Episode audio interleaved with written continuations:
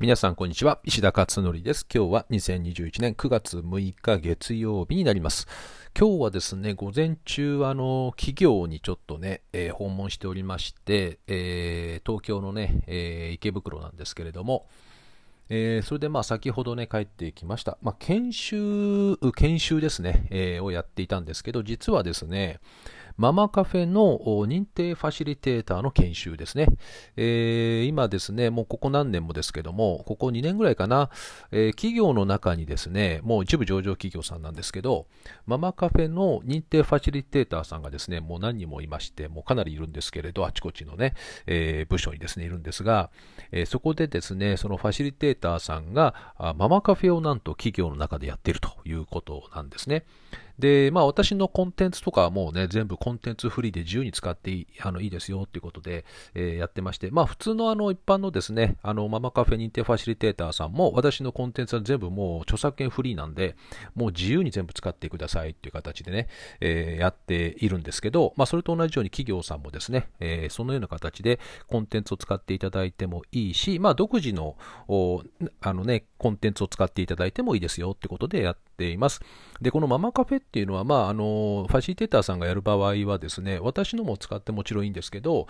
皆さんが持っている独自のコンテンツでやってもいいですよってことでね、あの縛りがないんですよね、えー、必ずこれやらなきゃいけないなんていうものは一切なくて、別に私の教育の考え方を広めるのが目的ではないので、えー、ママさんたちが集まってですね、もう気持ちがすごくね、こうリラックスして安心できて、笑顔になって、えー、お帰りいただくみたいな、そういったことが目的だから、えー、別にね、コンテンツは何でもいいんですよね。ただまあ、あのー、結構ね、コンテンツって枯渇するじゃないですか。何の話していいかわからないってね。なので私はもう毎月毎月たくさん出していってるので、まあ皆さんどうぞ使ってくださいってことで、ファシリテーターさんにはお使いいただいているという、まあそんな感じなんですね。なので、えー、それが今企業の中でもですね、やっても結構ね、2年ぐらい経ってるので、えー、っとね、もういろいろ報告いただいてますけど、かなりいいということで、えー、まあ、育休中のね、方も参加できるし、えー、実際にね、そこで働いてる方々も参加できるしっていうことで、とてもね、好評いただいているということです。で、また新たにですね、ファシリテーターさんがこれで今日もまた誕生するので、えこれでまた企業の中で、えママさんがですね、まあ、ママさんだけに限らず、あの、パパさんもね、いわゆるお父さんですね、も参加、一応ね、企業の場合は行けるようにはしていますね。あの、みんな顔見知りで知ってたりするんでね、えー、なので、それは問題ないかなということで、あと、お子さんがいらっしゃらない方でも参加できるという形で、一応ママカフェという名前は使ってはいるけれども、えー、企業のね、その中の職場の参加者、参加される方はどなたでもいいという形には一応なってはいるということです。まあ、そういうね、えー、ことを実はね、やってるんですよね。えー、なので、ね、一般のね、えーと、もちろんママカフェの圧倒的に多いんですけど、まあ、企業の中でもこれからですね、そういう形で、えー、福利厚生的な形でね、どんどん進めて、えー、広がっていくといいなというふうに思っているところです。なので、まあ、もしね、そういったあのことに関心がある方が、このリスナーさんでいらっしゃったらですね、まあ、私のところになんかご連絡いただければ、あの、検討していくってこともあるということなんですね。はい、えー、ではあ、ちょっと前置き長くなりましたけど、えー、今日のえー、ブログのね、お話になります。今日のブログは睡眠について書いてみました。えー、実は昨日のボイシーで睡眠について語ったんですね、えー、9月3日というのがね、睡眠の日ということらしいんですよね。ただまあ、あの、昨日9月5日だから、えっ、ー、と、まあちょっとね、2日間ぐらいずれているんですけれど、まああの、そういったこともあって、え睡眠の日だっていうこともあってですね、えっ、と、ボイシーの方でも特集を組んでいて、まあ、睡眠絡みの話で、えー、なんか、あのー、タグ付けして出してくださいなんて話もあったんで、えー、お話をしてみました。で、えっ、と、まあ、子供の頃って睡眠時間が多い方がいいということは、あ大体皆さんもね、もう規定、えー、規制概念になっていると思うので、皆さんも多分ね、お分かりだと思うんですけど、大人はどうなのかというと、まあいろいろあの考え方がたくさんあるようで、もう何時間がいいっていう言い方はほぼないですよね。大体何時間から何時間がいいっていう幅を持たせた表現をしていると思うんですけど、えー、大体7から8って言われてますよね。で、大人でもそうは言いつつも大人は大体どうなんですかね皆さんね、平均するとどれぐらいでしょう ?6 時間の人多いんじゃないかな ?6 時間ぐらい。で、私はですね、まあ、二十歳からね、二十歳で起業してね、塾始めたでしょ？で、塾ってね、終わるのがだいたい9時とか9時半で授業が。で、その後、いろんなね、雑務やったりなんだりで、だいたい塾出るのが11時、12時。で、そっからまあ夕ご飯を食べに外どっか出かけ、で、家に帰って寝るのが2時から3時。えー、で、まあ起きる時間が10時とか午前10時、11時みたいな生活？ででしたね。ずっとね、20歳から、うん、かなり長い年数ね。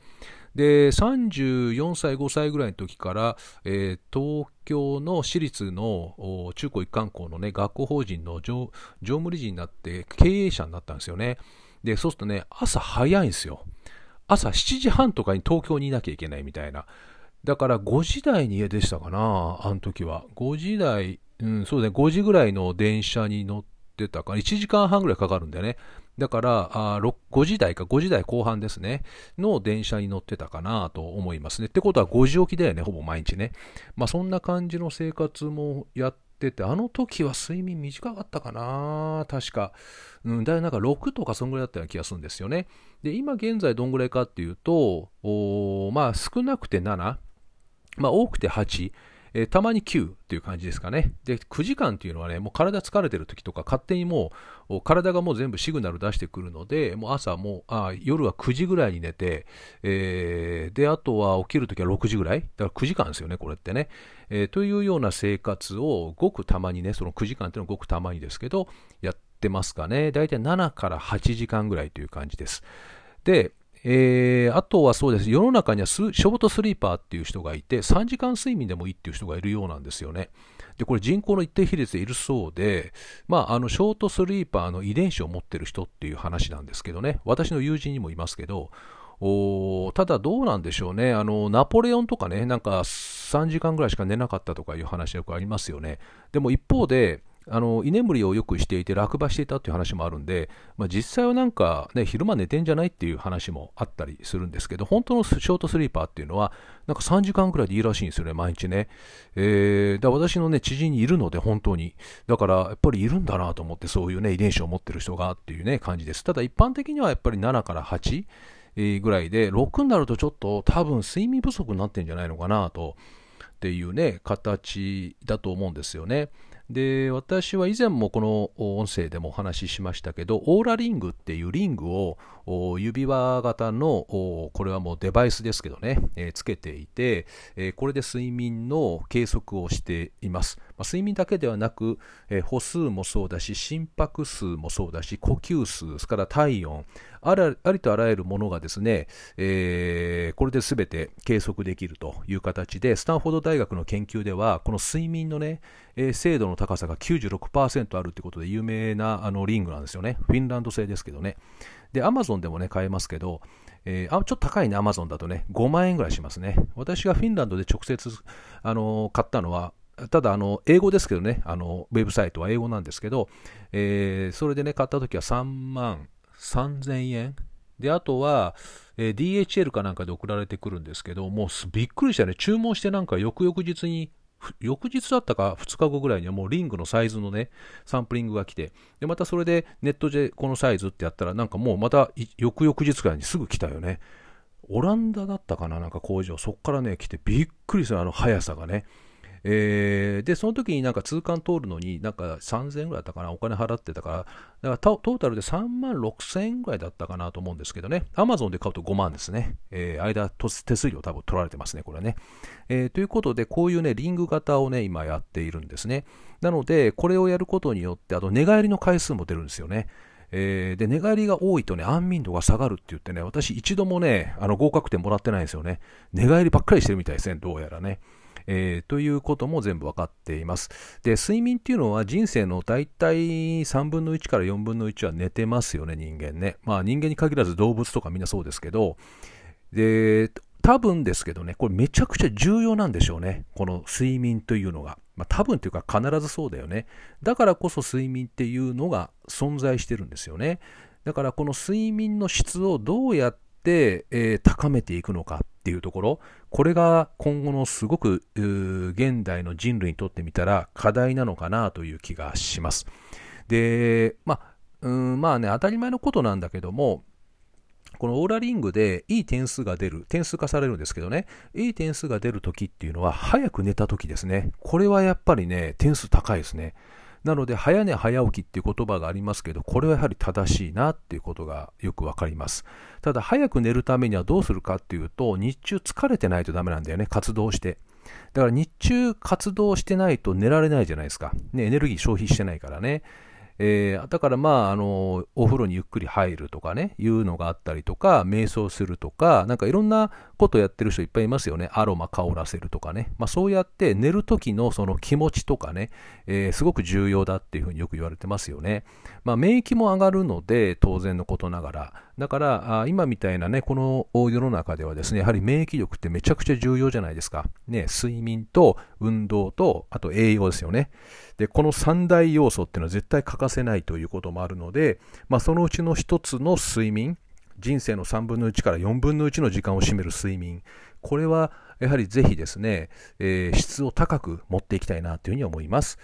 えー、マットレスとかね、これもあのね、あの一応しっかりとしたマットレスを購入してはいるんですけど、枕ですね、あとね、えー、とか、あと室温、あと湿度ね、これもお話以前したと思うけども、このあたりとか、これもね、結構重要だと思うので、この寝る環境をどうやって、えー、自分のためにこう作り上げていくか、まあ、もちろん子供もね、そうですけど、えー、家族内ね、どうやって質を上げていくかっていうところ、これをね、えー、ぜひ考えてみるのもいいんじゃないかなと思います。まあ、これから気温が下がってきて、秋でね、いい感じの気温になっていくので、眠りも深くなっていくと思うんですよね。ですから、こういった時に、ぜひですね、えー、皆さん、睡眠をまた考えてみるのもいいんではないかなと思いました。